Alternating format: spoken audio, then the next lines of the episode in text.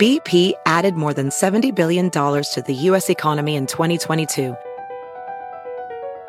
Investments like acquiring America's largest biogas producer, Archaea Energy, and starting up new infrastructure in the Gulf of Mexico. It's and, not or. See what doing both means for energy nationwide at bp.com slash investing in America. As a professional welder, Shayna Ford uses Forge FX to practice over and over, which helps her improve her skills. The more muscle memory that you have, the smoother your weld is. Learn more at meta.com slash metaverse impact.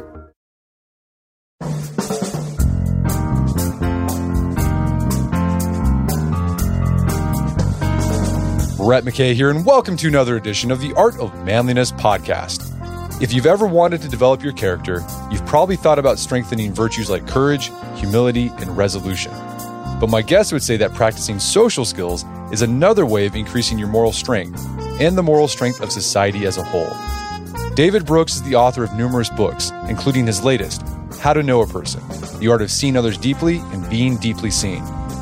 Today on the show, David discusses why our culture lost an emphasis on moral formation and why this loss has led to alienation and anomie. We then talk about the role each of us can play in repairing this fabric by developing concrete social skills, avenues to improve character that, unlike some virtues that are only called upon in a crisis, you can practice every day.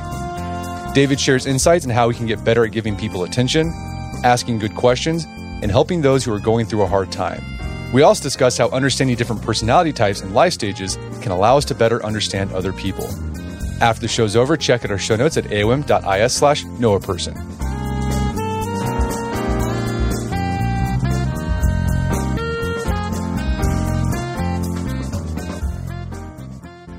All right, David Brooks, welcome back to the show. Oh, it's great to be back with you. So, you got a new book out, How to Know a Person. And in this book, you take a deep dive to explore how to be the kind of person that can see and understand others deeply. What was the impetus behind this project? Yeah, the impetus was basically we have a, a society that's rotting at the relational foundations. And so there are all sorts of super bad statistics out there. Um, 54% of Americans say that no one knows them well. The number of people who say they have no close personal friends has gone up by four times in the last two decades. We've seen a rise of depression, rise of suicide. 45% of teenagers say they're persistently sad and hopeless.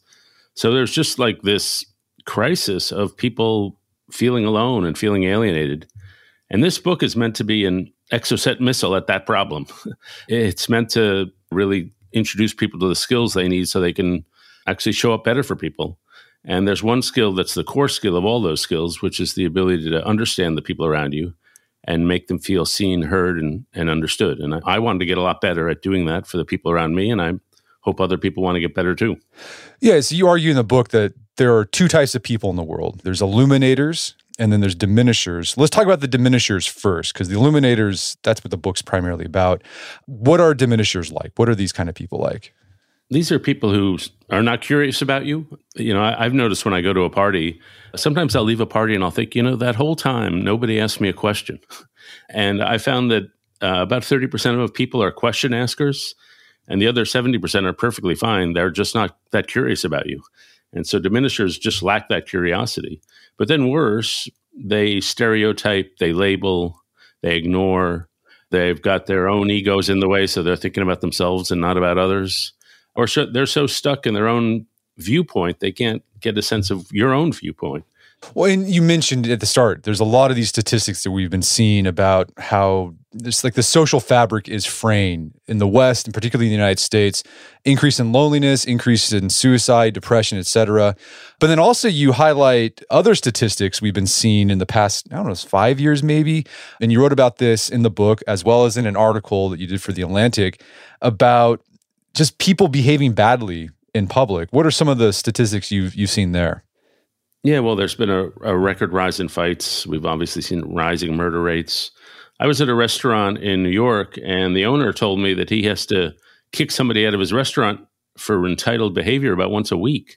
I was um, friends with a woman who's a head nurse at a hospital, and she says her main problem is keeping staff. That the patients have become so abusive, a lot of nurses want to get out of the profession. And that's a problem caused by loneliness when you, you feel that society doesn't recognize you. It feels like an injustice. And so you, you tend to want to lash out, you tend to want to attack. You feel under threat and you become vicious. Yeah, I've heard this thrown around. Sometimes I roll my eyes at it, but I think it's true that idea that hurt people hurt people. It's probably what's going on. I mean, you know, loneliness is this weird thing because you feel under threat. And so you begin to get suspicious of the people around you and it cuts you off from the very thing you need most, which is some, you know, friendship and social connection. And if you look at our politics, uh, I think you see the viciousness born out of a lot of people who feel they've been disrespected on a regular basis.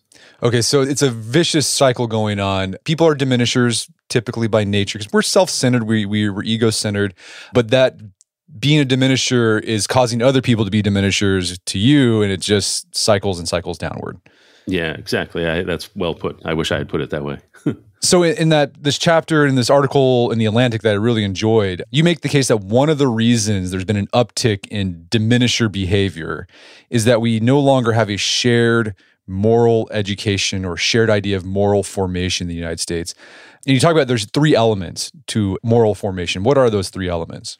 Yeah, so when you get morally educated, those three things are one, you learn ways to restrain your natural selfishness.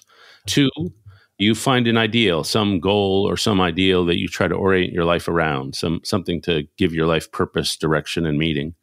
And then third, uh, moral formation is just teaching people the skills of how to be considerate to each other in the complex circumstances of life, how to listen well to somebody, how to ask for and offer forgiveness, how to argue well without breaking a relationship, how to have a party uh, where everybody feels included.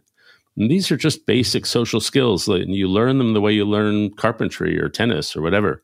And some days it feels like we built a society where we haven't taught people how to do the most important skills they need. Yeah, you have a, a great line in that article that I liked about this sociality uh, is a moral virtue and that it's a skill. And you say this you say, We learn most virtues the way we learn crafts through the repetition of many small habits and practices, all within a coherent moral culture, a community of common values whose members aspire to earn one another's respect. And that, that's very Aristotelian. Uh, I guess so. I'm happy to follow Aristotle. That's a that's high company. I might as well learn from the best. Yeah. yeah. and then in this article, you also talk about before World War II in the United States and in other Western countries, people were very intentional about moral formation. What did it look like before the war? Yeah. Well, if you go all the way back to America's founders, our founders had a very realistic view of human nature. They thought people are are wonderful in many ways and cooperative and generous, but they're also basically selfish and self centered. And they had the thought that if we're going to make a democracy out of these people, we've got to train them better. We've got to give them training on how to be a good citizen, how to be a good neighbor, how to be a good friend.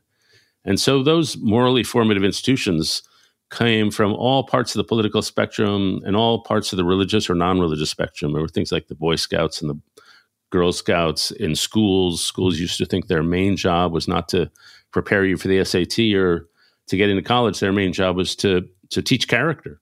Uh, headmaster at one school said, "We try to raise students who will be acceptable at a dance, invaluable at a shipwreck." They wanted to train young people to be strong in a crisis. And so there were all these morally formative institutions of all varieties for the first 150 years of our country. And then around 1945 46, a new mode of thinking came into the culture, which was people are not basically sinful and self centered. People are good. People are wonderful. It's institutions and authority that's the problem. And so a lot of the institutions, like the Girl Scouts or the schools, that used to be in the moral formation business, they got into the self actualization business that all you got to do is get in touch with yourself because you're good. And so we stopped doing moral formation. And you can see it. They, they have these things, Google Ngrams, that measure which words are used in um, common conversation. And usage of, of words like humility, honesty, courage, all the moral words, usage of those words went down like 60% over the next few decades. We just stopped talking about how do we make people morally better. What do you think caused that shift? I mean, it sounds like we went from a, a moral based vocabulary to a therapeutic vocabulary, a psychological. Like, what what caused that shift? Yeah, I, I, do think it was the basic sense that if you think human nature is good, that we're all wonderful inside, you don't need to form it. You just need to let it loose. And so people were encouraged to to be self-indulgent. And then the second thing that happened is we went, I would say, from a more moralistic culture, as you say, to a therapeutic culture. But then we just went to a utilitarian culture. And so schools where I teach, which used to put creating, you know, here here's a phrase I heard from Ted Lasso, which is a perfect description of moral formation. He was asked what was his goals for his soccer team in his comedy series, and he said, "My goal for us this year is just to make the men on this team better versions of themselves on and off the field." That's what moral formation is. Institutions that want to make the people in them better versions of themselves on and off the field. And we dropped that goal in a lot of our institutions, a lot of our schools. And now the goal is to get people into Harvard, to prepare people for professional success. And I think it's just fundamentally wrong that, you know, what's the most practical thing you can major in at a college, for example? Well, it's the humanities, because the humanities teach you about other people. And if you don't know about other people, you'll be miserable and you'll make them miserable. So we're very short sighted in thinking we should teach you how to code but we're not going to teach you how to understand human nature. Yeah, I think people don't appreciate oftentimes how like how radical of a shift that is. You know, for thousands of years, the purpose of education was to train the soul or order your desires in the appropriate way. It wasn't just about making a buck. Yeah, and now I think you know I I have taught courses. My students call my courses therapy with Brooks, but they're trying to be you know moral formation classes. Like one of them was about making four big commitments. Most of us make a commitment to a philosophy or faith, or to a family, to a community, and to a vocation. How do you choose those commitments and how do you live up to your commitments? And the course was very popular, and these courses tend to be very popular, but they're few and far between at our universities. And uh, uh you know, some of my colleagues would say, "I can't teach moral formation. I, I my degree is in geology, or my degree is in political science. I have no idea." what moral formation is or how you would go about it. And we've become so professionalized that we've become demoralized. And my students, by the way, are they're wonderful kids, but they're perfectly aware that they're morally inarticulate.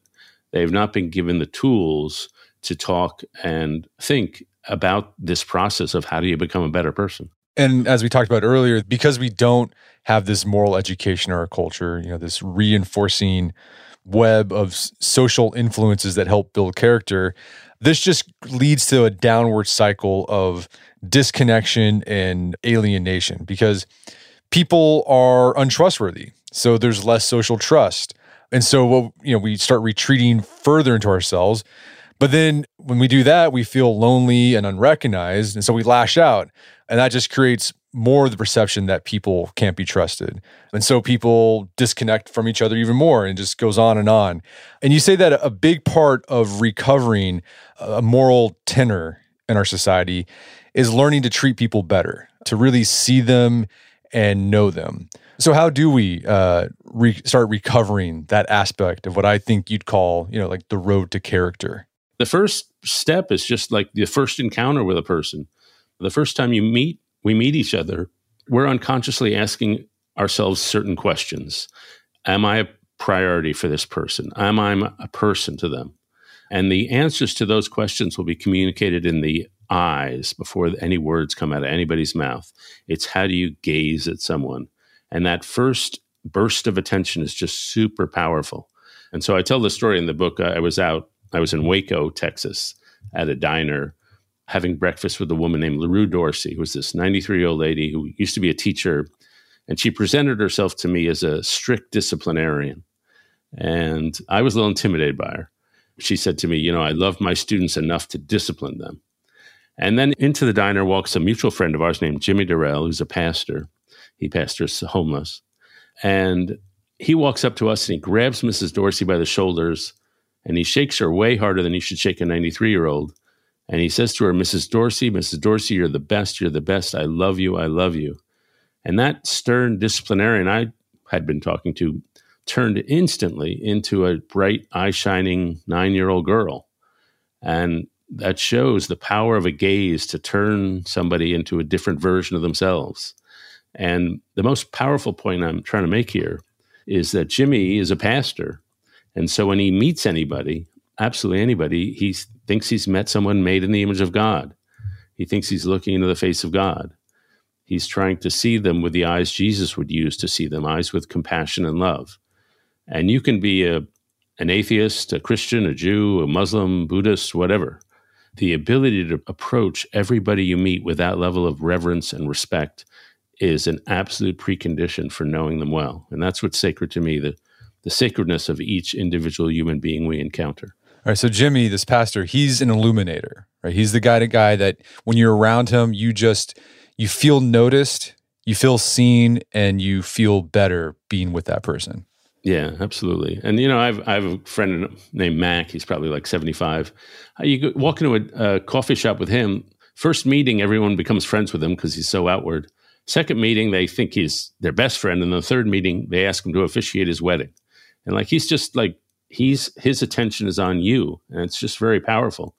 I tell the story in a book of another illuminator and it, he worked at Bell Labs, and they were Bell Labs was this legendary research facility, and they noticed that some of the researchers were way more innovative and productive than others, and they were asking, you know, what makes some of these people so good and not better than the others, and it had nothing to do with their IQ level, their education level. It turned out the most innovative researchers were in the habit of having breakfast or lunch with this electrical engineer named Harry Nyquist and he would get inside their head, he'd pour his attention into them and help them think through their problems and help them make progress. And so by getting into other people's heads, Harry Nyquist was an illuminator. He made them better. Have you had any illuminators in your life that have had a big impact on you? Yeah, I would say that uh, guy Mac has had a big impact. You know, I it's sometimes I would say in my own life when I felt really seen. Sometimes it hasn't always been pleasant. I I have a memory going way back to 11th grade English and I had made some smart alecky remark.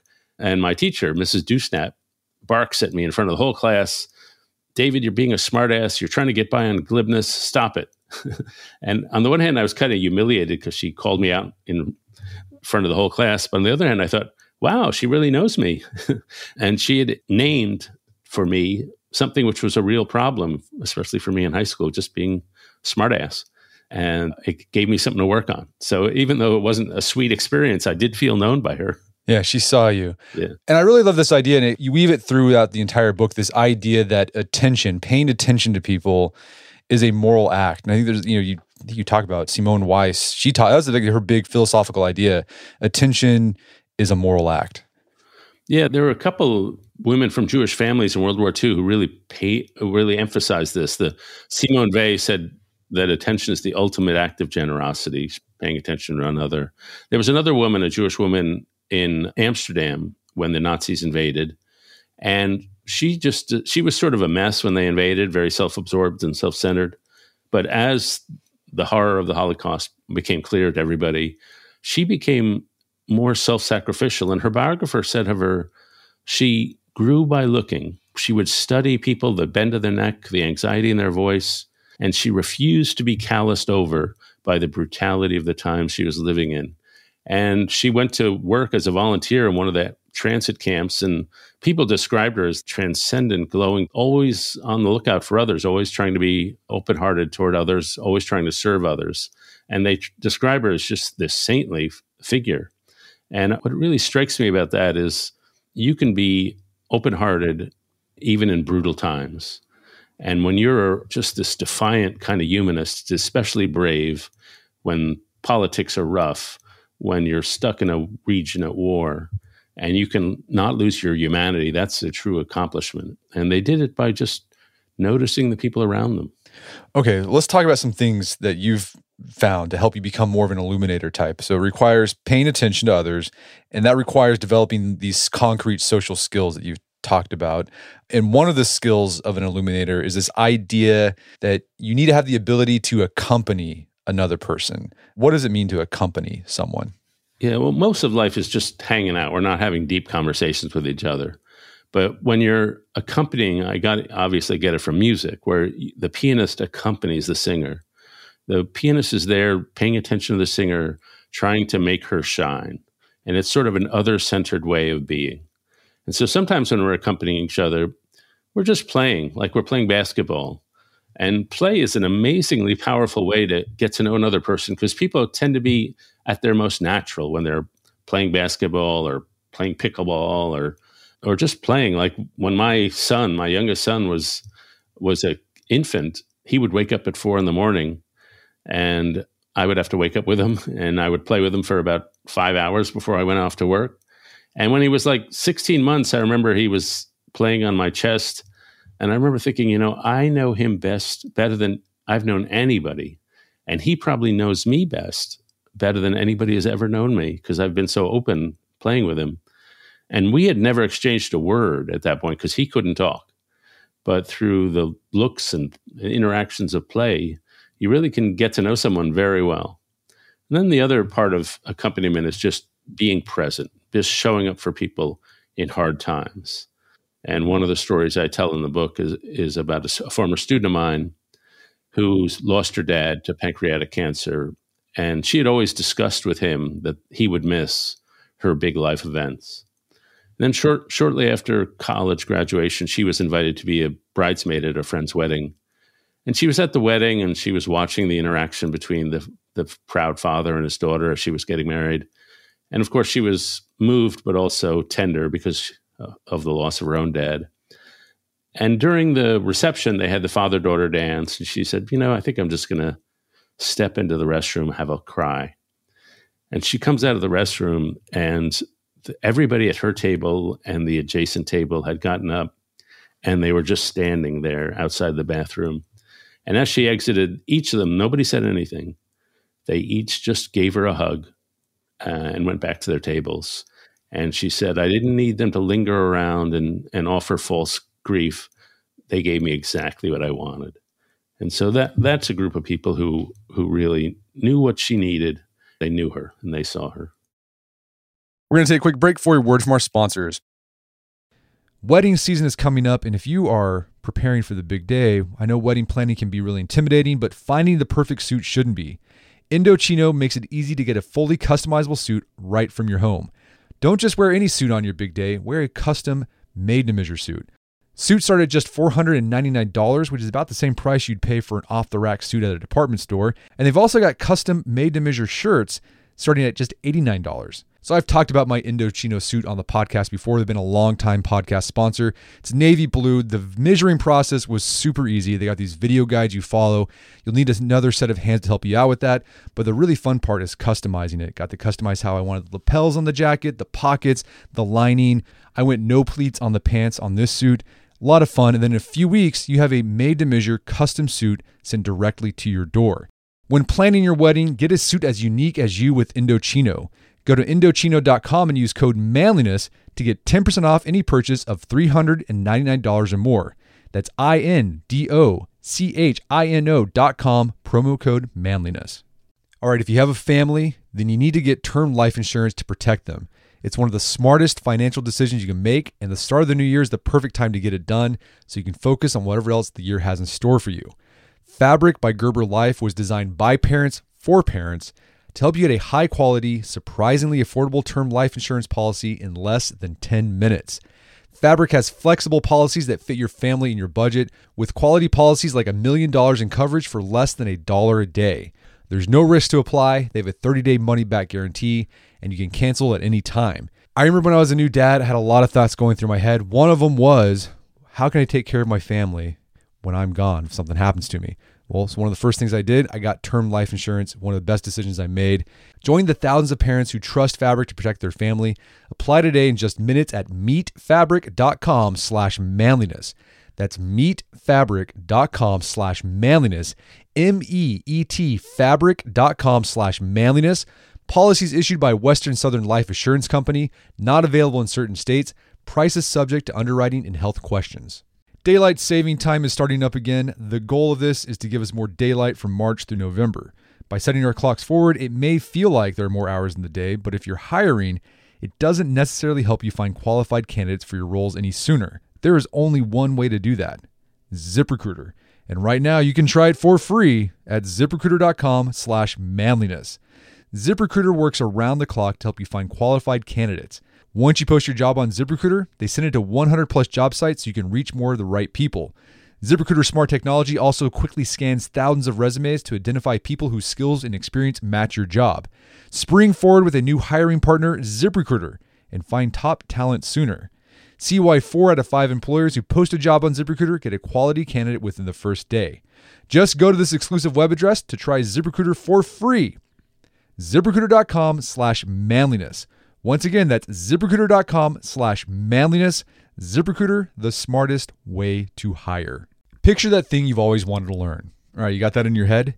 Now picture learning it from the person who's literally the best at it in the world. That's what you get with Masterclass. This year, learn from the best to become your best with Masterclass. Masterclass offers over 180 world class instructors, and many of these instructors are former AOM podcast guests. You can learn negotiation from Chris Voss, leadership skills from Jocko Willink, how to master your habits with James Clear. Plus, every new membership comes with a 30 day money back guarantee, so there's no risk. So recently I went through the masterclass on negotiation with Chris Voss. A lot of useful information in there. Talked about the value of knowing a negotiation, how to use your body language and speech patterns to get your best out of a negotiation. Very well done. I really enjoyed it and got a lot out of it. Right now, listeners of our podcast can get an additional 15% off an annual membership at masterclass.com slash AOM. Get 15% off right now at masterclass.com slash AOM. Masterclass.com slash AOM Check out the masterclass on negotiation with Chris Voss. And now back to the show. So being with someone, accompanying someone, it's it's it's a passive active activity. You're along for the ride, but you're also engaged with it at the same time. One way you can be engaged when you're accompanying someone is listening, asking questions. And you do this. I love what you do in the books. You you offer some concrete advice on questions you can ask to get to know someone better. So, what are some really great questions you found to learn how to understand people better? Well, I think we one thing I learned was we need to be a little more ambitious in our questions. We need to ask big questions. And so kids are phenomenal at asking questions. One of my favorite stories in the book concerns a friend of mine named Naomi Way, who is teaching eighth grade boys how to ask questions so they could become student journalists. And she, the first day of class, she sits in the front of the class and said, Okay, ask me anything and I'll answer it. So the first question from a boy was, Are you married? And the answer was no. And the second question was, Are you divorced? The answer was yes. Third question was, Do you still love him? And immediately she has a sharp intake of breath and she says yes. And they say, Well, does he know? Do your kids know? And so kids are just phenomenal at those blunt questions. But as we get older, we get a little shy and we don't ask. And so, you know, I start by asking people questions like, Where are you from? I want to know where their childhood was. I've traveled a lot in the country, so I, there's a good chance I've been to at least near where they're from. Or where'd you get your name? If you, that's a, something that gets people talking about their family or maybe their ethnic heritage. And then as you really get to know someone, you can have playful questions. Like I once was in a group and I asked, What's the f- most fun, unimportant thing about you? And I learned that this academic, who I find very imposing, loves trashy reality TV. That's an unimportant thing about him that's kind of fun. And then as you really get to know someone, the good questions lift them above their daily experience and get them to think about their own life in a new way and, and explore it with you. So those are questions like, what crossroads are you at? Most of us are in one life transition or another in life. So what crossroads are you at? Or what's the commitment you've made that you no longer believe in? Or what forgiveness are you withholding? And so those are questions that get people to step back and have to think about their life in a new way. And it, they find it very rewarding to answer those questions because it, it allows them to, to show themselves. And it's tremendously fun to be the one hearing them because every life is more fantastic and amazing than you think. We only see 20% of each other. And if we get to see 50%, we're astounded by the things that are going on down in each person. Okay, so you don't want to start off these big questions right away with someone a stranger. Like you don't discount the importance of small talk. They're friendly noises we make to get comfortable with people, but you say you can ask those questions about your name, where you're from, and then lead up to these big ones. Some of my favorite ones, we talk about you had dinner with a political scientist and he he was 80 years old. And I love this question he asked. He says, "I'm 80. What should I do with the rest of my life?" Yeah, a, it was such a big question, and but we had a great conversation around it. You know, it's like first, what are his interests, but second, like how should you age? How should you approach the final years of energy before death? It was it was just like a set of big questions, and I will tell you, I've learned this as a journalist, and I've learned it from talking to conversation experts. How often, when you ask a question, does somebody say, none of your damn business? The answer is never, almost never. People are dying to tell their story. For this book, I interviewed a guy named Dan McAdams who works at Northwestern and he studies how people tell their life story. And he calls people in, asks them to describe their high points of life, the low points, the turning points. And then after a few hours, he says thank you and he hands them a check for the to compensate them for their time. A lot of the people push back the check and say, I don't want to take money for this. This has been one of the best afternoons of my life. No one has ever asked me these questions. And so people are just dying to be asked. Yeah, and you're helping that person. I, what these questions do is you're helping these people craft the story of their life, and they've never probably been asked to tell their story. And with these questions, you're allowing them to do to do that. Yeah, I guess I'd say you know most people don't sit down and say what's the story of my life. It's only when we're asked that we have to come up with it. And as we're listening to stories, you want to listen first. What's the role the person puts themselves? How do they see themselves? I guess for me, I'm I'd be the teacher. I'm that that's the role I assign myself in life. And other people can be the healer. Other people are the reconciler. Other people are builders. And there, there's usually a social role we give ourselves. And then the other thing that's interesting to listen for and listening to people's story is what's the plot here? People pick up a size and shape of a plot from the culture around. And so some people may tell their life story as a rags to riches story. I started at the bottom, I made it to the top. Some people as an overcoming the monster story. I had an abusive parent or I had a struggle with alcohol and I had to overcome the monster. And a lot of people, and I think I, am in this camp, um, tell redemption stories that I was cruising along in life, something bad happened, I came back better. That's redemption. That's a redemption story.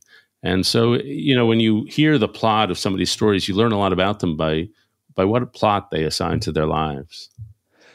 So this idea of paying attention to people, ask good questions is part of it, but then you have to listen and you have to listen away so the person sees that you're actually listening. Anything that you've come across that has helped you become a better listener? Yeah, I had a, I share a bunch of a whole bunch of tips on how to be a better conversationalist. One of them is treat attention as an on-off switch, not a dimmer make it 100% paying attention, not 60%. Another is be a loud listener. You should be listening so actively you burn calories. And so I have a buddy named Andy Crouch who's um, when you're talking to him, he's like he's like a congregation one of those Pentecostal churches. He's going, uh huh, yep, yep, preach, amen, amen, amen. I just love talking to that guy. Another is don't fear the pause. If I say something in our conversation at what point do you stop listening so you can think of what you're going to say? We miss like 40% of each other's comments because we shift to, well, what am I going to say to this? And so if I let you talk out the whole thing you you want to say, then I pause for a couple seconds. Maybe I hold up my hand to show that I'm really digesting what you just said. And then I answer. And that's a way of really hearing what you're saying and really honoring what you're saying. You also talk about how you can help someone who's going through a hard time. And I think this is, a, this is an area where people have friends and family members who are going through a hard time. It could be job loss, a loved one died, it could be depression, alcoholism. And they see these people suffering, but they don't know what to do. Like they want to help and be with that person, but they don't know what to do. So they just don't do anything, which is probably the worst thing you could do. And I think the reason why people, you know, don't know is going back to our, what we were talking about earlier, you're just not taught this stuff anymore.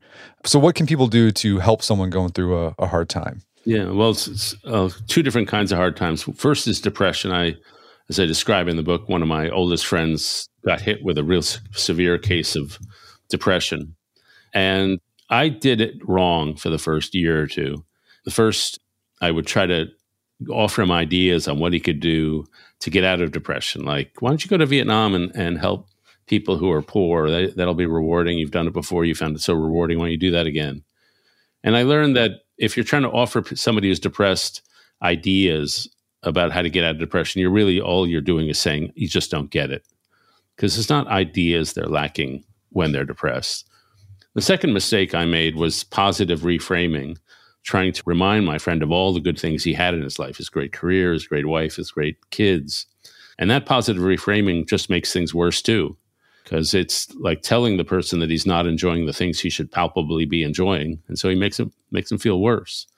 And I learned in in this sort of thing, all you can do is show I'm still here. I'm not going away. I'll never go away. This is unconditional. I'm I'm sticking around as your friend. And then you can say, listen, I, I admire you for your strength because you're still here, and you have faced a lot of pain, but you're still here. And I think those are some of the things you can say to someone who's depressed. For someone who's suffering grief, I think the best thing, you know, I, I have a friend who lost a daughter to a, an accident in Afghanistan and then nearly lost another daughter to a bike accident in DC. And she told me, you know, sometimes people don't know if they should mention Anna, the daughter who died, because it might be reminding me of a bad subject. But they should know that Anna is always on my mind. And therefore, if you mention her, you're giving me the chance to talk about her if I want to, or to not talk about her if I don't, but you're giving me the chance.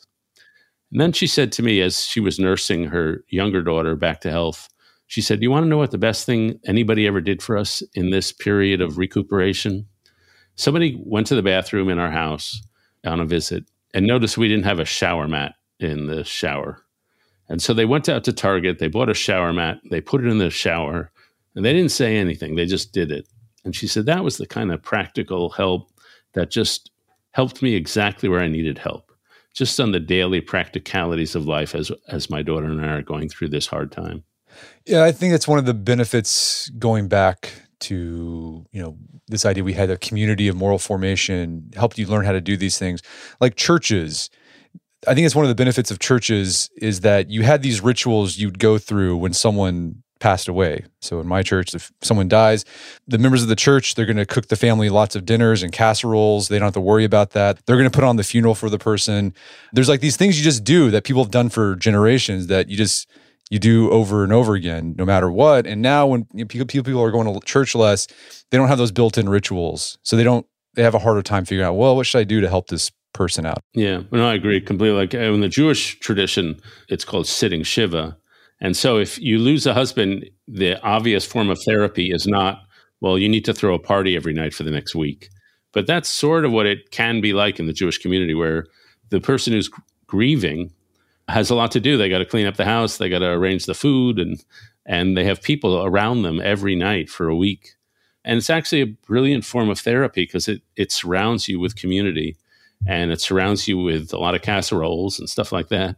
But it gives you something to do, and it gives you a, a, a way to process what you're going through.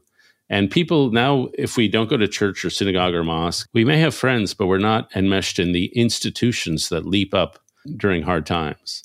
And so, just as you say, a church or a synagogue or a mosque, that community, they know exactly what to do when there's grief. Your loose collection of friends are going to be a lot less reliable. Okay, so helping someone going through a hard time, whether it's depression or grief, I think the big takeaway there is just be with them, accompany them. And maybe you don't have to say anything, just be there with them and find ways you can help them. That's it. And there don't worry about saying the wrong thing think a lot of people, that's another thing they freak out about. They're going to say the wrong thing. I think people will just appreciate that you are there with them.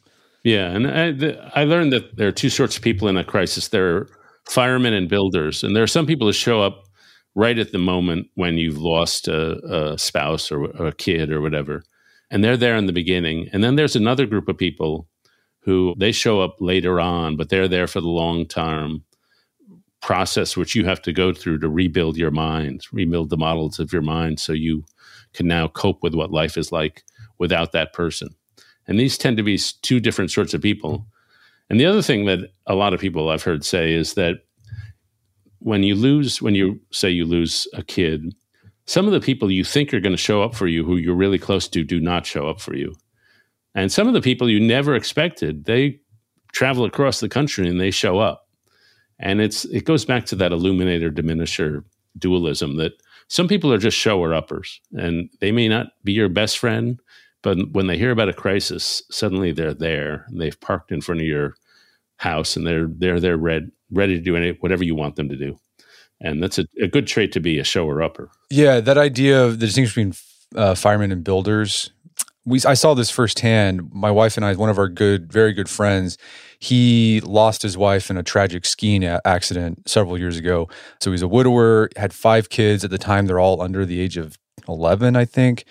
And so right away, you know, people circled the wagons around him and helped him out. But then he talked about after a while, people just stopped because people have their lives to live. Like he, he he understood it, but my wife and I made it a, a priority just to to stay connected with him, even though he's you know he lives in another state. Because yeah, your life you have to rebuild a life completely after that, and you need other people to help you during that process. Yeah, I mean, you even need to b- rebuild your mind because you, your mind is we understand reality by building models of reality. And so in that guy's models, his wife was right there. And if he had something funny to share, he would she would be there. And suddenly she's not there anymore. And sort of the fibers of his mind are reaching out for her, even though she's not there. And it takes like years for the models to get modernized. So she's there as a memory, but not as a living presence. Okay, so we talked about paying attention. You can do that just by being with someone, asking good questions, really listening. You also talk about you have this chapter on personality and understanding the science of personality. How can understanding personality help you relate better with others? Well, to know other people, you have to know about human nature. You know, just as a geologist can look at a rock face and see more than an amateur, or just as a sommelier can taste more at a wine, it really helps to have domain knowledge about human beings. And one of the things, you know, the easiest to spot thing is the personality type. And our conversation of personality types is very screwed up in this country. I sometimes ask groups of people, how many of you know about Myers Briggs? And almost every hand in the room goes up. People know about Myers Briggs. And then I say, how many of you know about the big five personality traits? And maybe 10 or 20% know. And what's wrong with that is that Myers Briggs has no basis in scientific research. You take the test multiple times, you get multiple diagnoses of who you are. It is not predictive of how anybody's going to do in a job or in a marriage or anywhere else. And the categories are wrong in Myers Briggs. Like it says that some people are thinking people and some people are feeling people. But in fact, people who are good at thinking are also good at feeling. So it gets human nature wrong. But there's masses of research in what's known as the big five personality traits. And those are extroversion, which is drawn to positive emotions, conscientiousness, high impulse control, agreeableness, uh, your ability to like other people, openness to new experience, whether you're adventurous or not, and then neuroticism, do you respond to negative emotions? And if I know that you're high in conscientiousness, I'm probably going to expect you to be disciplined and persevering and organized. I'm going to be expecting you're going to be do pretty well at school and probably pretty well in a company because you you really have a lot of self control. On the other hand, if my kid is high in neuroticism, which is very sensitive to negative emotions like fear or anger, then my kid is going to hear my correction, which I think is a gentle correction. He's going to hear that as shouting. And so I need to parent a kid who's neurotic in a way that is a little gentler and so he doesn't feel perpetually under assault. So it's super important that I know his personality traits. And we can do that mostly by observing each other. If, if we hang around each other, we know who's extroverted or not, we know who's agreeable or not. And it just helps you see what kind of person that is if you can a- attach sort of a tendency of personality to them. All right, it'll help you relate better to them. You also have this chapter on uh, life stages. And this is really interesting because as I was reading this book, I was writing an article about life stages, paradigms for different cultures and different times in human history. Tell us about this. Like, how can understanding life stages or life cycles help us be able to understand and relate better to people? Yeah. So, you know, we, we have different tasks that we go through in life, and they happen at different times, and our minds are reshaped so we can complete that life task. So, when you're a boy or a girl, your primary life task is to show you you can compete and you can be effective. And so at school, there's a lot of competitive games as people are competing to show, yes, I can be effective. And at school, and so you're kind of self absorbed as a kid, and you're just trying to show you can do things. And then you get to adolescence, and you're in a more interpersonal phase. You're trying to find out who you are, and that's shaped by what other people say about you. So you become your your main job there is to make friends and be popular among friends. And so in that first stage of that first task of life, you're going to be a little self-centered and self-enclosed. And then the next task in adolescence, you're going to be super sensitive to social slights. And so that's just a very different mentality. So if you can see what task somebody's in the middle of, you'll have a good deal of idea of how their mind works. And so, for example, I'm kind of caught between two life tasks. The one task, which is what most middle aged people are in the middle of, is career consolidation. How do I become a success at work? But then you hit a certain age and that becomes a little unsatisfying, and you move on to the next task, which is generativity. How do I give back? And so I'm in this weird transition moment where I hope I'm trying to give back to society, but I still have the normal anxieties of anybody in career. And so, like a couple years ago, I wrote a book about how to be a good member of community, how to be a generous human being. And I wrote this noble book about how you shouldn't care about career success. And yet, when the book came out, I was like looking at my Amazon ranking every hour. And so I clearly had not made the transition. I was still obsessed with career. And I, I sort of think I'm in the middle of that. So if you can ask yourself or ask the other person, what's your main life task right now? You'll be able to learn a lot about how they see the world, how they structure their days, how they prioritize their desires. Yeah, one of the ideas from the road to character that I think about a lot that you wrote about was this idea of two Adams. So we're talking about Adam, like the first human. There's Adam one and Adam two. And this comes from the Jewish tradition that there's these two types of Adams. And Adam one is our ambitious, career oriented self. And then Adam 2 is when we shift to generativity, like helping other people, thinking of we. And I've seen that in my own life. And I also see it in the lives of, you know, teenage boys that I mentor. I know when I interact with my these teenage boys at church and in flag football, like they're totally they're getting into Adam 1 phase. Like they what they want to know is like how can they be successful? How can they get stronger? How can they get better? What can they do to attract members of the opposite sex? That's their focus. And so like I understand that. There's nothing wrong with that. That's the phase of life that they're in. They're trying to build a life for themselves. And so I try to orient a lot of the things I talk about towards that. Yeah, I think understanding those life stages can help you connect better and understand people better. Yeah, and if some people like if you have somebody who's in the interpersonal phase and she marries someone who's still in that first stage of trying to prove themselves, she's going to ask him to give more emotional connection than he's capable of giving. Because his mind just hasn't entered the task where uh, deep introspection or deep connection are a priority for him and so he doesn't do it. And so that's going to be a if you're at these different life tasks you're going to have different mentalities. And another transition is between the generative state which is usually when you're in your 60s or your 70s and you're not really driven by status as much. You just want to contribute but then there's the next stage, which is the final stage of life, which Erik Erikson, the psychologist, said is about integrity or despair. And that final phase is when you piece together what your life meant. Can you look back on it with relatively few regrets, understanding how you affected the world? And if you can do that, you've achieved integrity, Erikson says. And if you can't do that, you have achieved despair. And so I'm struck by, especially among seniors, how much they want to learn that you'd think their curiosity would be down, but it's not at all. Seniors really want to learn. I think they want to figure out where they fit into the world and and what they can leave behind to the world. So I love about the book. You weave in these big ideas along with these concrete practical things. Let's end with a concrete practical thing. Like what's one thing that you think people can start doing today to become more of this illuminator type? Yeah, I would say one of them would just be like be a little more aggressive on the next time you're on a train or in a coffee shop. Like start a conversation with somebody and, you know, we underestimate how much we'll enjoy that. We underestimate how much people will want to get deep. And so just be a little more. I have a friend who says, I practice aggressive friendship. Be the person on the train who starts the conversation. And if they cut you off, fine. But the odds are they will love to have this conversation and they'll love to make it fun. Then there are other little practical things. Like one of them is just when thanking a, when writing a thank you note, the temptation is to write about yourself. Here's how I am going to use what you gave me.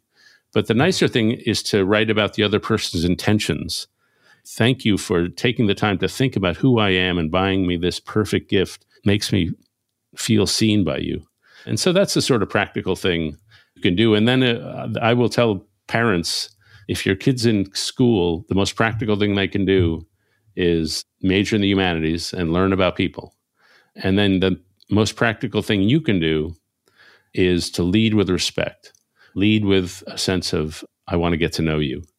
And you'll find, even in the little encounters at the cash register or the big encounters with family and friends, life is just a little happier. I love that. Well, David, where can people go to learn more about the book and your work? Well, they can buy their book from Amazon or wherever they uh, they buy their books. They can also uh, my writing generally appears in the New York Times and in the Atlantic magazine. So if people want to Google me, and they can find more writing than is humanly possible. well, David Brooks, thanks for your time. It's been a pleasure. Oh, it's always great to talk with you. Thank you for having me on. My guest today was David Brooks. He's the author of the book How to Know a Person. It's available on Amazon.com and bookstores everywhere. Check out our show notes at aom.is slash know a person, where you can find links to resources where you can delve deeper into this topic.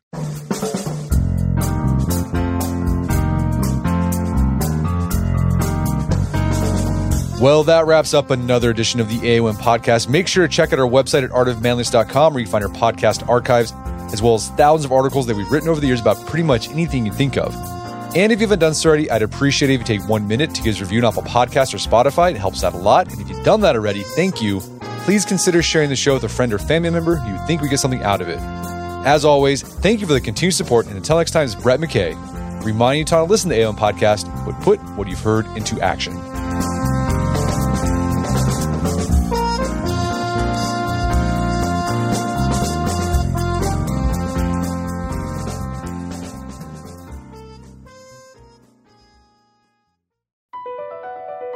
BP added more than $70 billion to the U.S. economy in 2022 by making investments from coast to coast. Investments like building charging hubs for fleets of electric buses in California and starting up new infrastructure in the Gulf of Mexico. It's and, not or. See what doing both means for energy nationwide at bp.com slash investing in America. When it comes to listing your home for sale, everyone and their mom has advice. Oh, honey, who's going to want to buy this place? On a cul de sac? It's literally a dead end. But for professional advice, a REMAX agent actually knows best. Let's start with a neighborhood analysis. I've been seeing lots of buyers looking to move here. REMAX is the most trusted name in real estate. Visit REMAX.com or download the REMAX app to find the right agent. The right agent can lead the way. Based on 2022 BrandSpark American Trust Study. Each office independently owned and operated.